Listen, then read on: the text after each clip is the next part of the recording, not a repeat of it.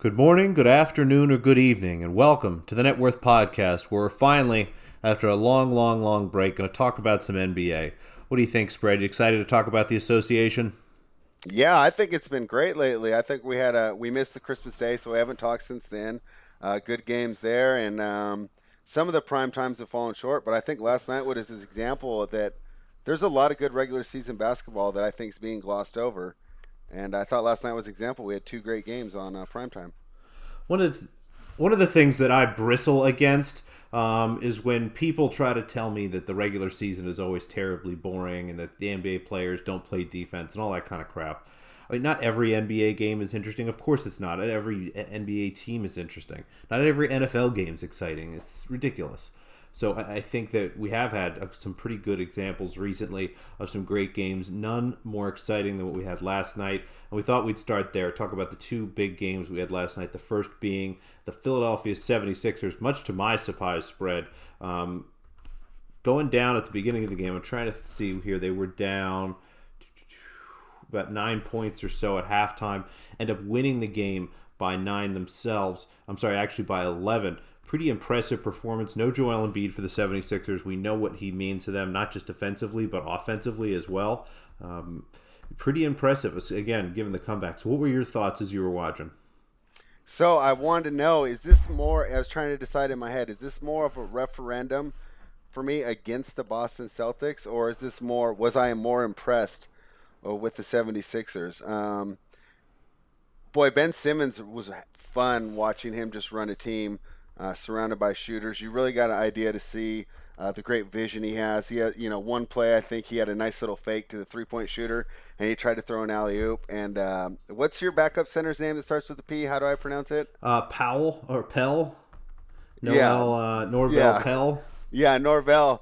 Uh, he didn't even see the pass coming. I mean, that's how well Simmons disguised it. But I can imagine if these guys start playing together more um, and getting to know each other better under Simmons' leadership, that he could really be fun running a team. I thought it was an interesting glimpse if they ever do try and um, split up the Simmons and Embiid pairing. Um, positives I took from the game from the 76ers. Wow, is their perimeter de- defense fantastic? I mean, uh, they just do great job denying on the ball. Uh, the uh, Celtics were not able to get into the sets they want, and a lot of times had to sh- uh, settle for contested shots, uh, whether they be uh, you know, weak mid-range shots or contested three-point shots. So really impressed with the Sixers D. That brought me to what I was not impressed with, and that was the Celtics defense. So, you know, we t- think about the Sixers Celtics matchup we've talked about as a possible playoff matchup, and I've always said my problem was that they didn't have a center to defend Embiid. Well, Embiid wasn't in there last night, and the Sixers, not in the first half, but in the second half, pretty much got to the rim at will. And, uh, you know, the most easy shot in basketball is a layup and they were just giving up layups all night. So the lack of rim protection was so obvious. Enes Kanter was almost unplayable um, against your lineup without Embiid, and um, that was my takeaways. What did you think about it? From a Celtics perspective, I think you know what you said. This is a little bit of a referendum against the Celtics. I thought that last night was their chance to beat the Sixers and do something pretty special. They're pretty much back to full strength. The Sixers not having Embiid, but what I saw last night from a Sixers perspective was really interesting. Brett Brown may or may not have been responsible for this, but um, something a little creative on offense. Instead of having Simmons really run the offense, they had Josh Richardson initiating a ton. I want to ask you something, Spread. How many assists do you think Ben Simmons had last night? Uh, I'm probably like six. Three. Oh, really? Yeah, he only had three. Richardson had seven. He also had 10 free throw attempts. I love the way Richardson was initiating the offense, attacking the basket. I thought he was actually one of the most impressive players on the floor last night. But it was a great game for Simmons and something I think we've talked about a little bit, but our buddy D Money seems to think that. Uh, I never have ever talked about this, but I swear we've talked about it on here. Ben Simmons might be one of the best centers in the NBA. Um, it's kind of weird to think about that, but when you, when you, look at his game from an offensive perspective, he's a great post up player. He's a really good offensive rebounder. Um, he pick and he's a great. He sets a solid screen, rolls really well to the basket. I thought that's what you saw a lot of last night. And he was aggressive. He was going after Kemba Walker in the post. He was rolling hard to the basket. He was running. He was attacking over and over again. I don't know what it is. Uh, that motivates him, but from time to time he has these nights where he's just all out, going after everything as hard as he can, and that was last night. Um, you know, so those kind of two things, that new wrinkle of Richardson being kind of the lead ball handler, initiating the offense is really, really interesting. I've been concerned about him all year and his inability to kind of find a place. I know we've heard a lot about Horford, but Richardson was actually my bigger concern. And then it was nice to see Ben Simmons be aggressive. I mean, I completely agree. I was thinking the same exact thing uh, on Simmons, I don't think that he could carry the weight of the multiple minutes, but for a small ball five and maybe a closing lineup, I think you're onto something. He almost reminded me of Draymond Green on defense, the way he was able to roam around um, and move effectively, clogging passing lanes, um, sagging off his man. Um, it was almost like the exact things that he would do to exploit himself if he was defending himself. He was able to, to do them to some of the Celtics players. So yeah, I completely agree, and I really thought that it was it was fun to watch. Now, obviously, um, the Sixers and the Celtics have these these home road splits. You know. Uh, where the Celtics play better at home and are not as good on the road, and the, the Sixers vice versa. So I'm trying not to take too much into the game, but I'll tell you what, it was hard for me to really think of Boston as a legitimate contender after watching that last night, and it. Uh, trying not to overreact, but I'm you know I'm kind of downgrading them in my mind after that performance. It really shows what they need. I, I, thought what you talked about in terms of them having a big man and not just someone offensively, but really a defensive presence. They don't have anybody that slows you down as you're going towards the rims. It, it's really tough for them to guard anybody. And you look at their starting lineup. I mean, at, at this point, you know they've got Theis, Tatum, Hayward, Walker, and Brown. That's they really that team really did struggle defensively. and the only reason that they were ahead early in the game is because they hit just about every stinking three pointer they took. But once that slowed down and the Sixers got them into a grind, they really couldn't do much. Um, and I think you're right. You have to downgrade the Celtics. We thought earlier in the season that as they were kind of peaking a little bit early, playing some of their best basketball, they might be a contender. But there's some move, and you know we're not going to talk a lot, if at all, about trades here today. I think there's plenty of content to float around in the world. So instead of making spread dizzy, we'll uh, try to avoid that too much. But you got to think the Celtics are looking for some sort of piece from a big man perspective. It's hard to figure out who that is. There isn't really um, kind of that perfect piece for them out there. You know, Andre Drummond comes to mind, but you got to wonder if he really helps them. I mean, defensively, obviously, he's very good. I wonder what they do offensively. And then, you know, as a Sixers fan, from that perspective, Joel Embiid is not too concerned about Drummond, but maybe somebody like that. But the Celtics, in their current form, are not championship contenders, in my opinion. Right, because I was surprised that, that when the small ball lineup going into the matchup in my head, and I didn't play it, I was very concerned about going against the Sixers, um, you know, at home. But uh, I didn't give it out as a play. I mean, but um, it was just tough to take to take Boston. And you would think that the, with the small ball lineup that Boston would be better, but when you watched it on the floor, they weren't. You know, well, in the first half, it was kind of how, I expect if I were to handicap it and were to play it. That Boston's small ball lineup would be better than the Sixers small ball lineup was essentially what you had. But in the second half, it didn't appear to be that way at all and uh, just really disappointed in their inability to get it done. Um, Smart's a great defender, but he's easily avoided. Right? I mean, they you just whoever he's getting defended on, you just take him out of the play. And if you have multiple weapons on offense, you know it's pretty easy to get around him. Uh, Tatum and Brown, definitely they have they've shown flashes, but we definitely didn't see them right last night. And Kemba, like most uh, scoring first point guards, is is you know someone they need to work around defensively as well. Yeah, there's definitely some holes there. Defensively, they have some challenges. Offensively, they have a lot of talent, but a lot of guys that I think can be contained. And, and the Sixers lineup again matches up very, very well. A lot of length, a lot of athleticism. Um, you know, they had a couple lineups last night where you had Richardson, you had Simmons, you had Thybulle on the floor. I mean, that's that's really tough. Horford is well out there. That's a lot of long, active arms, swiping at balls, reaching, grabbing for things, getting in the way. So, um, tough game for the Celtics. Really impressive from my standpoint for the Sixers. I saw a little bit of um, innovation on the offensive end, which is very rare. So, hopefully, Brett Brown, we continue to see more and more of that. Any other thoughts on this game spread? No, I just uh, transition to the next game. So, I thought both games had a playoff atmosphere. I thought that the Sixers um, Celtics game had a playoff atmosphere on the floor for the whole game. I felt that this next game we're going to talk about, the Rockets and the Thunder, had a playoff atmosphere building up to the game, but that the game kind of failed to produce uh, the playoff feeling. What did you think? I was confused. The Rockets really played terrible. I mean, they looked Yeah, they really, did, really bad. I don't know if it's because they were trying to feed the ball to Westbrook so much. I mean, 26 field goal attempts for him, only 17 for Harden. Um, weird night for Harden. Weird night for the Rockets. Um, you know, Western Westbrook night in Oklahoma City had a big celebration for him. You saw all the videos of him being pumped and freaking out and blah blah blah. But just an absolute egg laid by the Rockets. Right, and um, I, you know, first of all, the Rockets retired, but second game back to back. You know, whatever NBA players can't play two nights in a row. Um, you know, throw that out the window. But I was really impressed by Oklahoma City. Like I said in the first game, I, I was kind of unsure what to take out of this. I actually didn't downgrade the Rockets that much, um, just with all the hype, the emotion, and maybe not playing their guest, best game plan. Um, but you know that that's a one-time thing. It's not going to happen again.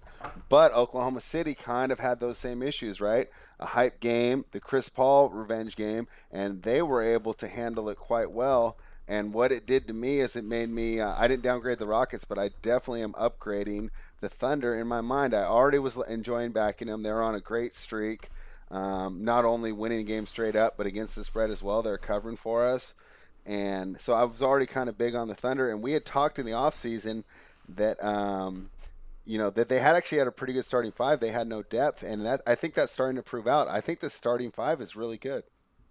Starting five is excellent for the Thunder. Chris Paul having himself a really nice season. Gallinari looks like he's healthy. He continues to make just about every shot he takes. Steven Adams is Steven Adams. Uh, he just goes out every night, plays good defense, is tough, doesn't care whether he gets the ball. Shai Gilgeous-Alexander continues to get better and better and better. Um, Just a lot of fun there. And then the fifth guy, Ferguson's been solid. You can put Schroeder on the floor with those guys. He's been great. Um, is not bad as a shooter. Um, Diallo's been getting a lot of minutes for whatever reason. I do think that the depth is going to get them at some point, and I wonder if there are some injuries to come. You know, as good as they're playing, we know that Chris Paul and his body tends to fall apart a little bit. So let's see if he can keep this going for the entire season, and I hope he can. I think that the Thunder can be a really fun seven, maybe even a six seed. We'll talk a little bit about the West playoffs and the standings in a little bit, but they've got a good hold there on the seven seed, could possibly even sneak up to six, and I think that they would make for a really fun playoff series.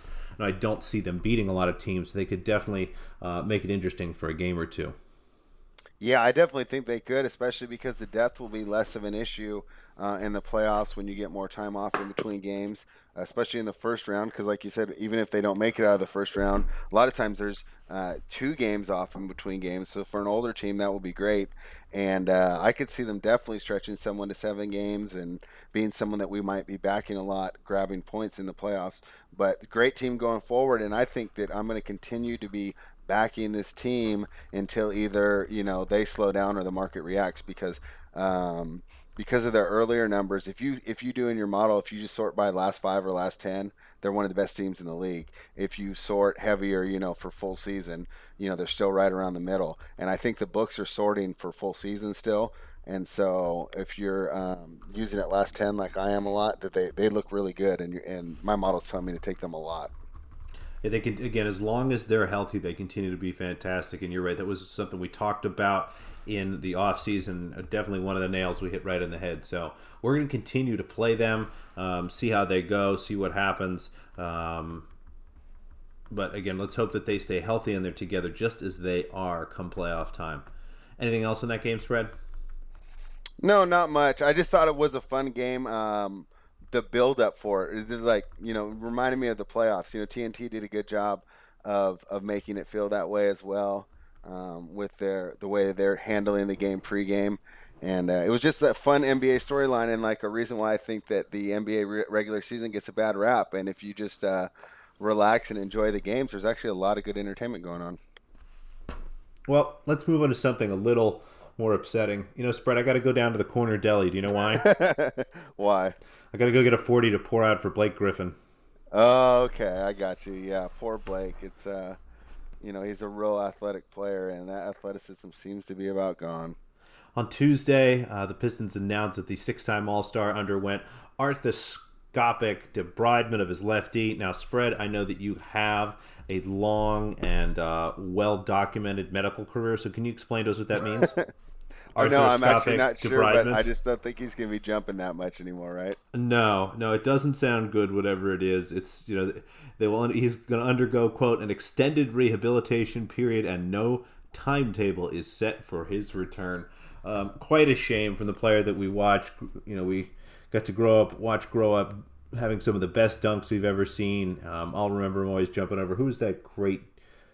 Uh, was it Mozgov? He dunked over. That was absolutely incredible. Jumping over, oh, yeah. well, jumping over the side of the Kia, but that dunk contest in general, the one before that, uh, just one of the most athletic players. And then watching him adapt and, and grow into the player who became as a Clipper. Um, remember that season, Chris Paul gets hurt, and Griffin actually basically takes over kind of point guard duties, leading the offense, and just an incredible playmaker. I really enjoyed him in Detroit. You know, during the offseason, we were a little optimistic about Detroit because we thought maybe he might be healthy. Obviously, that is not the case. So, any final thoughts and, and words on what might be the last of the great Blake Griffin? Yeah, no, he had definitely had a fun career. He had a highlight career. I think that um, unfortunately, it's going to his career will probably kind of be forgotten. I can think of a lot of great players in the, the 80s and 90s that never get mentioned anymore uh, because they just had kind of these um, fleeting bursts of brilliance and they were unable to, to sustain it for a long time. Um, so it's really too bad for Blake, too bad for NBA fans who like uh, his style of play. Well, what do you think this means for the Pistons moving forward?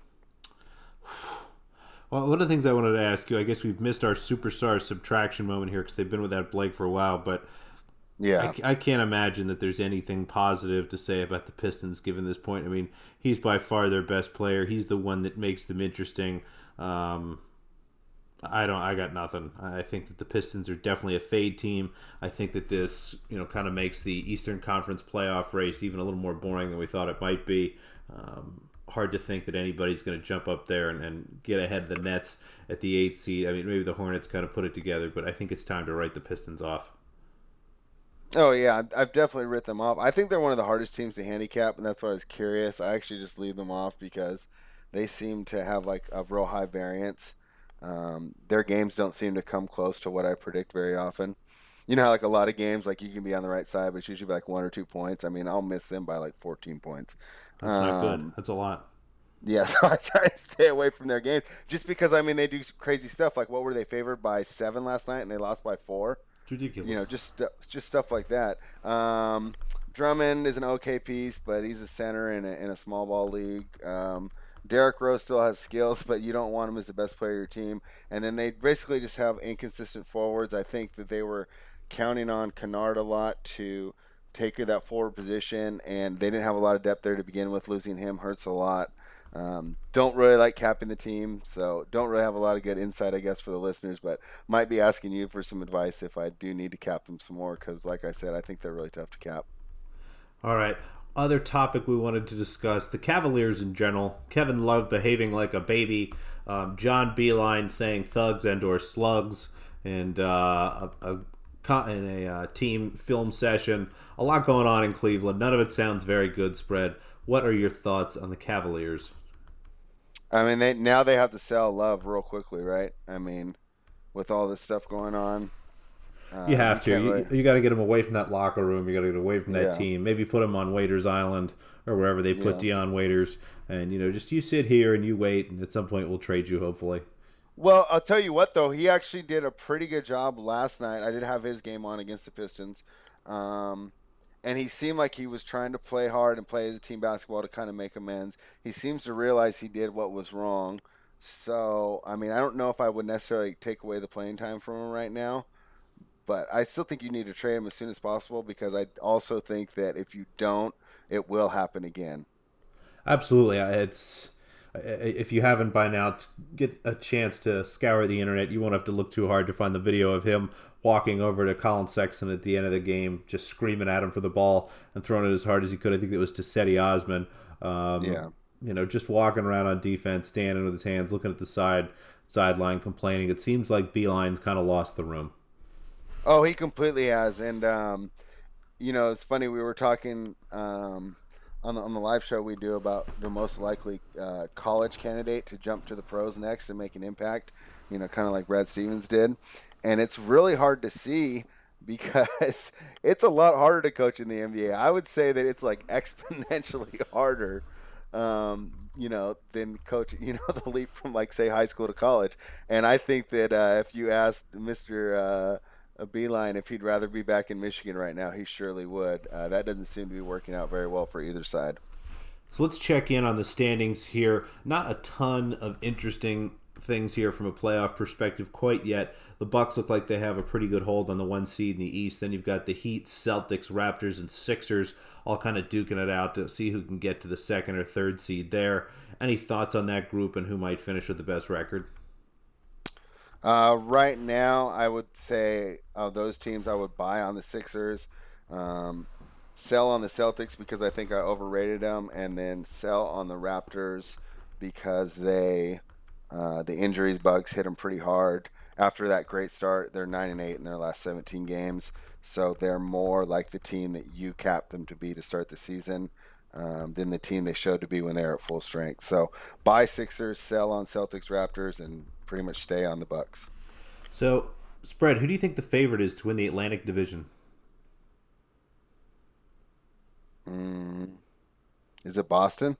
Boston's minus 110, Philadelphia's plus 140, and the Raptors are plus 400. I don't mind a Philadelphia look right there because Boston's schedule is going to get harder, and I think we'd. Ha- I don't know if we'd. I don't know Philadelphia's off the top of my head, but my um, guess is when we, if I remember right, when we went over in the beginning of the season, they had a pretty even schedule. It wasn't like completely weighted like Boston's and Utah's were. So um, a buy order on the 76ers there to win the Atlantic isn't a bad look, especially if you already have the Celtics earlier um, and you followed on the pod, then you'd have plus money on pretty much the only two reasonable options. Yeah, the Sixers here have had a few more games, all of them at home. Actually, four more games. I'm sorry. Yes, four more games, it looks like, than the Celtics. Actually, three more games than the Celtics have played. Unfortunately, all three losses. So the Celtics a little ahead from that standpoint. Um, but everything's really, really close here. And I think I do like that. Um, what do you think, spread? Should we actually bet that? Um, yeah, because I already have Celtics plus 400, right? So I'm locking in a profit now, right? I think so. It's got to be one of those only. And I teams. can still root for Boston, and then even if they don't do it, I still got uh, a little point four units to pick up. All right, let's put a full unit on the Sixers and plus 140 to win the Atlantic. Okay, let's do it. All right, beautiful. Now, looking at the rest of the Eastern Conference here, things look pretty much tied up. You've got the Pacers and the Magic there in the sixth and seventh spot. Maybe they, um, probably the Pacers stay where they are. I would imagine Orlando does as well. Then you've got the Nets at 16 and 20, um, followed. They're three games ahead of the Hornets and three, four games ahead of the Bulls. Do you see anybody sneaking up in the eight seed? Any concern that the Hornets might knock the Nets out of that spot? Oh yeah, and as much as it goes against my early season prediction, um, the Bulls are starting to come together as a team. Um, if you wait highly for last ten, the Nets are terrible. The Magic are actually pretty good, and the Pacers are about the same as they've been the whole season. Um, and I think that's actually about accurate as how I would treat them. Pacers, you know, the same, keep treating them the same as you have been. Magic, you know, might be trying to buy a little more often. They've been playing much better defense. The Nets have been doing terribly. I don't know what's going on. I had them as my super proletarian pick of the day when everyone was on OKC. Um, I think it was on Sunday, and then Dinwiddie missed the free throw, and then he missed the final shot, and then the Thunder were able to steal it in overtime. So one of my seared in my memory is one of my worst NBA beats of the year, especially when I was trying to to be the cool proletarian. Um, Hornets really, I think that we got them wrong, right? Wasn't there over? We were like uh, debating their over under of 24, and they're at 15 already. What do you I think, think about I, Hornets? Yeah, I think I had some Hornets under on the season. I'm hoping that they slow down a little bit. They do only have 15 wins at this point.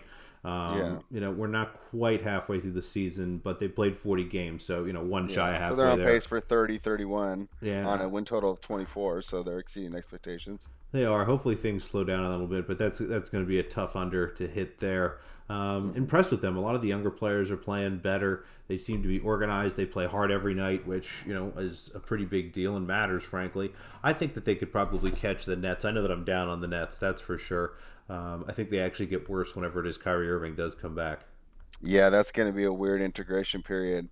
Um, if they're already struggling, it's going to be okay. I think it would have been even weirder if they would have came in off the original surge that they got when he left.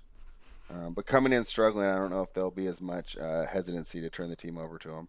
So quickly before we jump into the West, odds to win the Eastern Conference: the Bucks are plus one ten, Sixers plus three fifty, Celtics plus four fifty, the Heat plus eight hundred, Raptors ten to one, Pacers eighteen to one, and everybody else is certainly well out of reason. Any of those numbers stick out to you? No, because really, like, okay, so what we've seen right now, right? In my mind, originally when we were talking about this before the season, I had it Bucks, Sixers, Celtics, right? Mm-hmm. Now I make it Bucks, Sixers, Heat. Um, but I don't necessarily like the Heat enough. you know, I guess if they stay in the two seed like they are now, it's a pretty good look because they could avoid. I just don't think they could beat the Sixers and the Bucks. They might be able to sneak, you know, one a series against one of them. Um, but that would be the only one that I'd be considering. What about you? The Heat sticks out to me. I think that is the one to consider. If there is a move to be made, they've got a lot of pieces and a lot of interesting contracts that they could put together. Again, I'm not sure the name that they would be after, what kind of player they'd even be looking for, but if they could put something together and make a move, that'd be interesting. But at eight to one, I'm fine to pass there. Yeah, I don't necessarily think there's like super value, especially since um, there's not going to be a lot of hedge opportunities because even if the Heat were to have home court I still think the Sixers would be, you know, favored in the series. So heading over to the Western Conference, Lakers the one seed with a four game lead over the Nuggets. Then you got the Clippers in the three spot, Rockets, Jazz, Mavericks, Thunder. That all feels pretty settled at this point. The Thunder have a five game lead over the eight seed. Now, spread, do you know who the eight seed is? The Spurs. I know, right? How amazing is that? Quite a run by the Spurs. Let me see what their record is in the last 10 games, they are well. It's only six and four, but it seems like they've been hot. Um, what have you th- What have you thought about the Spurs? Do you think about them as, as being able to hold on to this eight seed, or as you start to look, we've got the Grizzlies and we've got the Grizzlies a game back. We've got the Blazers and the and the Timberwolves only a game and a half back. Um, can you see any either of those teams catching them? Yeah, obviously I can, but I think the Spurs are in great position now. They have a veteran team um, the best coach of everyone we mentioned. I think the Blazers have more talent, um, but injury wise and everything, they've been a dumpster fire. Their main way to come back would be to get Rodney Hood and Jusuf Nurkic back and try and work them in with Whiteside. Although I'm still not sure how that's going to work, and I think that that still will take a transition period. Um, so, you know, talk about blowing it. They're blowing it, son. The Blazers blew it. They had a great opportunity this year. They screwed up their wing depth and their lack of defense is so obvious. Um, to be fair, I also am going to be putting a buy order in on the Blazers though because they look so terrible right now on this road trip where they've been traveling all around. Once they get back home, uh, I've been looking to get some plus money prices as everyone just thinks they're this terrible team. I'm actually going to be looking to back them when this road trip ends, but that's still not for a little while. Um, Grizzlies, I don't know. What do you think about the Grizzlies? Can they make a run?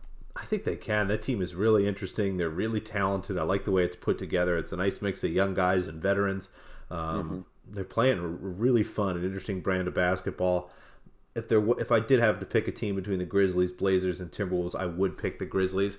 But I think the Spurs kind of settle in here and, find themselves a little bit um, and end up holding on to this eight seed. I, I think that what we saw earlier in the year was a team trying to figure out what they are and how to put some of the pieces together, having guys coming back off injuries and things like that. But, you know, I, I continue to have faith in the system.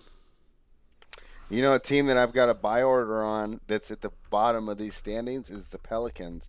Uh, they've been playing really well lately. I think the addition of Derrick Favors makes that a pretty solid team. I think he's actually kind of the veteran link they were missing, especially on the defensive end. Um, Brandon Ingram's developed into um, a passable number one for a fringe playoff team probably have to be a number two on on a serious playoff contender. But uh, I think the Pelicans are actually starting to develop after being written off after that super poor start. What do you think? It's a nice starting five. Lonzo Ball, Jrue Holiday, JJ Redick, Brandon Ingram, and Derrick Favors. You bring E'Twaun Moore off the bench. He's perfectly fine. Josh Hart is nice as your seventh guy. Jaxson Hayes um, you know, say what you will about him. He plays some nice defense. Jahlil Okafor isn't the worst big man ever in the history of the world coming off the bench, which is uh, big, big for me to say. It was hard for me to say that that nicely. Um, he isn't the worst big man in the history of the world. No, that's a ringing endorsement. No, he was for a while. We should have had this podcast when he was on the Sixers. It's, I just spent the whole time. Just, we could only time warp. uh, maybe we'll do that one episode. But um, it's it's a nice starting five. It's kind of similar to what the Thunder have. It's a little more upside. Obviously, it's much different from a state of the team perspective, but a couple decent players that are sort of putting it together might look even more interesting when Zion comes back. You know, I, I, think that they will be competitive. I like your point there. They could be a good team to grab as a dog, especially at home. Yeah, they're doing well, and if you rate by last ten and then you just sort by defensive rating, um, they went from basically a bottom five defensive team in the league um, to a top 16, which doesn't sound much, but they were one of the worst teams in the league defensively, and they've moved to average. And in the NBA, that means so much. Where average defense and and awesome offense uh, can be a winning combination at home. So now they have the ability to home court. They can be a pest on the road. Uh, I have I have a buy order on the Pelicans, and I'm like I'm liking betting on them right now. Looking at division prices, not much sticks out to me. Um, the only question I have for you there, Spread, is what would you make the odds for the Mavericks to win their division. They are one game behind. I'm sorry, two games behind the Rockets in the standings. Uh, I bet you it's not enough to get me to do it. It's probably what plus 180. Plus 185. Good guess. Yeah, I don't. I don't think they're going to. They're regressing right now. Um, if you sort, you know, they had such a great start, and then in the second half, if you took the, the season as a whole and just took the second half, so I guess you'd be sorting by about last 20. Um, they're just above 500. Um, it was weird that the plus minus with Porzingis, um, when he was you know on the team and playing a lot, his plus minus was negative, right? So you're thinking, oh, they're okay with that Porzingis. He's actually a negative. But now that he's gone, you see a bunch of stuff that didn't show up on the stat sheet, and that's um, their the amount of rebounds they get. So their rebounding is down. Um, whether he was just boxing out and letting the other guys get the boards or what, their rebounding has gone from um, being like a top five rebounding team to a bottom five rebounding team, and this is only a sample size of the last five games. And their points given up in the paint is the worst in the league in these recent five games that he's been out. So, um, you know, I think that he was doing a lot of things for that team that didn't show up on the stat sheet. And if he has a prolonged absence, they could be in trouble. And I don't know if he's come, coming back anytime soon. Do you? Do you? Have you heard anything positive on that front? No, I have not. And I echo a lot of yeah. your concerns. So you know, Luka's great, and they got some great role players. But with him, you know, he's trying to pretty much carry that team Giannis style, and he doesn't have the shooters around him. And um, the, the players around him don't have the same defensive acumen that the players on the Bucks do. So I think it's just too much for him to do on his own. It'll be great for us to fans as watch, great for League Pass because he's going to be going off doing everything. Uh, but yeah, I really think that this team is kind of leveling off to our expectations that we had for them preseason. Remember, we were kind of questioning. We kind of had them around 500 and having them as like a fringe eight, eight seed when we were discussing things, right? Yeah. Yeah, so I think they might be returning to that now. If Porzingis comes back, I think they can become um, a top team. But I wouldn't want to invest on them because I don't. I wouldn't want to invest on Porzingis' knee right now. I think they hang right where they are, somewhere between the four and the six seed. We'll see how that shakes out. A lot depends on health. Um, but only other thing from a Western Conference perspective, both LA, LA, teams still favored to win the Western Conference. Lakers plus 190, Clippers plus 200. Then you get the Rockets plus 525, Nuggets seven and a half to one, Mavericks 10 to one, Jazz 12 to one. Those all feel just about right to me. Any anything to add? No, I don't. I don't think that there's really that much value unless you try to do like an arbitrage thing like we had with the Atlantic Division. Um, but really, you know, other than you know a couple going up and a couple down going down, I think in the West our expectations have pretty much been met, except for the fact that it's not um, as deep a conference as we t- as we thought, and that you know from six on down, uh, it kind of drops off much more steeply than we expected during the preseason. Absolutely. All right, a lot of time spread we go through and we talk about who the uh, rating leaders are for this season, but I thought it might be fun to actually filter on the last 30 days. Now, the Milwaukee okay. Bucks have the highest net rating of the last 30 days with a 9.2. Who is second? Mm, let's see. The Lakers had a little skid. And Clippers don't play. Lakers are seventh. Enough. Clippers are third. Uh, the Mavericks kind of returned to earth. Who's like the hottest team? Mavericks are eleventh. Um, All right, I don't want to spend too much time on this. Is it the Heat? The Utah Jazz.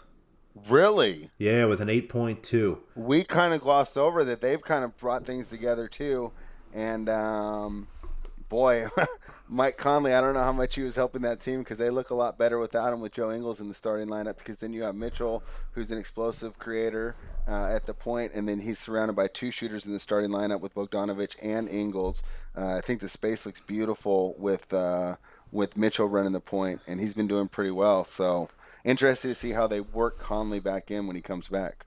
Absolutely, it'll. Um, I wonder if they'll try to bring him off the bench. Now, who's the worst team in the league? And they are the worst by quite a bit. The Hawks. They are minus ten point seven. 4.1 yeah. points worse than the Pistons. Now, over the last month spread, who has the best offensive rating? Mm, the Mavericks still? Denver Nuggets. Oh, wow. Yeah, Nuggets, oh, Jazz, Rockets, Spurs, and the Grizzlies. So some interesting names there. Some of the teams that you see that are hot. Who has the worst offensive rating over the last month? Of course. Uh, the Warriors. The Nets. Really? Yeah, Nets, Hawks, wow. Warriors, Timberwolves, Bulls in reverse order. Now, defensive rating. Who's got the best defensive rating? Mm, probably Milwaukee. Yep, followed by the Raptors, the Nets, the Bulls for some reason, and the Thunder. Uh, who's got the worst defensive rating? Mm, probably Atlanta. The Wizards of Washington. Oh, okay. Followed by the Pistons, Cavaliers, Suns, right and Nuggets. All right, and let's see. Actually, let's do pace too. Who's the fastest team? Hmm, that's fun. Um, I would say it's either Dallas, Milwaukee. Milwaukee's Dallas fourth. Milwaukee. Milwaukee is, is it Dallas? fourth. Dallas is 18th. It's the Hawks, oh, wow. the Grizzlies, the Clippers, the Bucks, and the Nets. I was surprised to see the Clippers in there. And who do you think the slowest team is? Uh, the Warriors. Hornets, Nuggets, Heat, Jazz, and Sixers. So some of the better teams there. Mm. That's pretty interesting. All right, spread. Not too much else to talk about. We do have a couple lines for games tomorrow, which will be Saturday. I think maybe we'll yeah. see what our schedules look like. Try to do a Periscope on Sunday for the Sunday games. But we got three lines right now. Detroit hosts Chicago. Detroit minus three and a half. Ugh, what a terrible game. Do you really want to talk about that? Yeah, help me because I can't cap Detroit for anything. So what what do you think of this game? I think it's Bulls or pass. I don't really know what to do with the Pistons either. This is just kind of a mess of a game, but it's it's tough to trust either team. The Bulls have been playing a if little better. If you still have your numbers late. up, what do you have Chicago's home road splits up? Uh, you know, I don't. Let me see real quick though. For the last month or so, um, net rating for the Bulls 6.6 net rating for the Pistons, much worse than that, minus 6.6. So I think it's Bulls or pass. Yeah. Um, I don't know. I don't really take like taking Chicago on the road, but they have been playing much better lately. I'll still take Detroit, the home team. All right, we'll split there. I don't think we're actually we're making a wager there. though. Yeah, that's fine. I don't really want to make a play on that game either. I just thought it'd be fun to talk about just because it illustrates the trouble I have capping this team, Detroit. I mean, I think they could come out and either win by 10 or like lose by 10.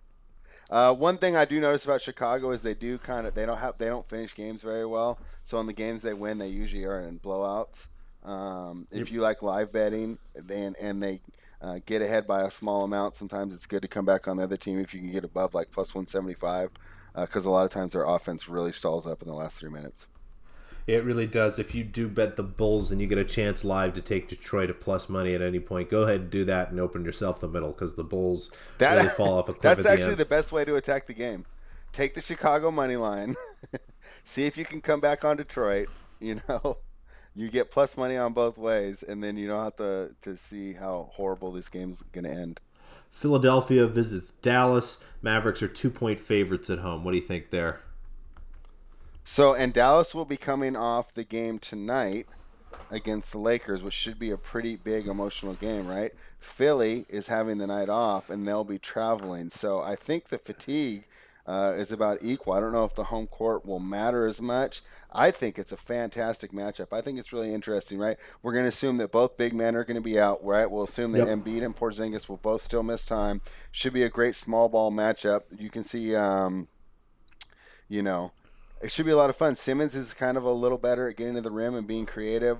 Um, to, to find ways to attack in the transition, and Doncic is uh, the more traditional basketball player, basketball player, and, and the better shooter. We get should get a chance to see them square off. I think that the difference in this game will be that Simmons will have a lot more help on him. You keyed on it when talking about um, the Boston game last night. Josh Richardson has really turned himself into a weapon.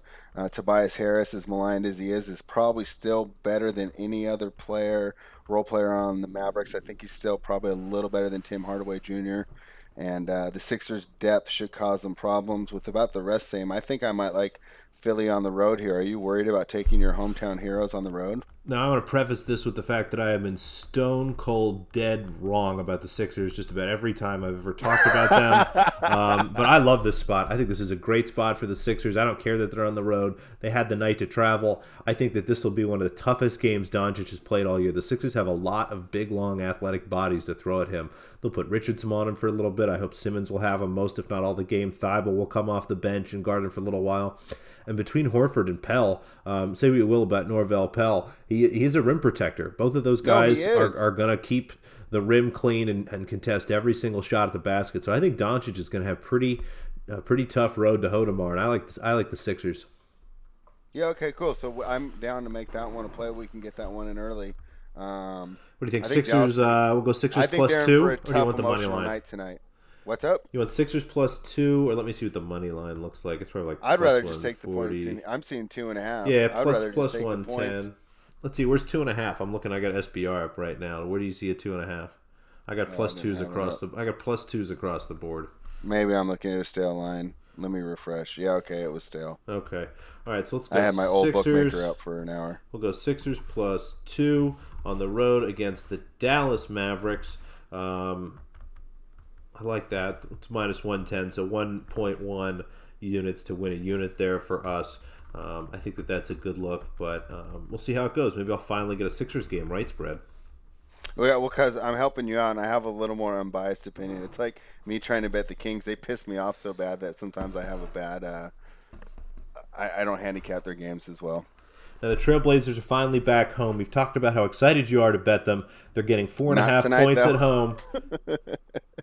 hosting the Bucks of Milwaukee. Not in this game. Um, even though Milwaukee will be on the back to back, Portland just getting back from a road trip. It's their first game back, so sometimes that doesn't give you as much uh, as rest as possible. And let's be honest, Milwaukee shit's a horrible matchup, right? I mean, they're faster, they're longer, they shoot better, they defend better. Um, I mean, really, Portland's only chance is for Milwaukee um, to look ahead, or just Dame to have like um, a supernova game where he drops 50. But chances of that happening are real low. What line do you have? I don't see one for that. Four and a half was the spread I had. Oh. I, I think that's I, like I think that's a stay away. Uh, if anything, sell some points with Milwaukee. Like maybe get it all the way out to five and a half. Maybe like five and a half. You get the plus one hundred oh five. Um, oh, something yeah. like that. Uh, just if keep it under six, maybe even take it out just to six. I would take it out to five and a half if I was going to do anything. But on the back to back, Portland first game home off a long road trip. There's, Has Milwaukee been overlooking teams though? They seem to be taking the regular season pretty seriously. They are, and I think that they will come out and play hard. I, I like I like the Bucks. I don't like them enough to make a wager. All right. Well, let's see if uh, things change before then. But uh, I like the Bucks too. I think the Portland team is still tired, and we'll see that. A lot of times, I like to attack the Bucks in the first half.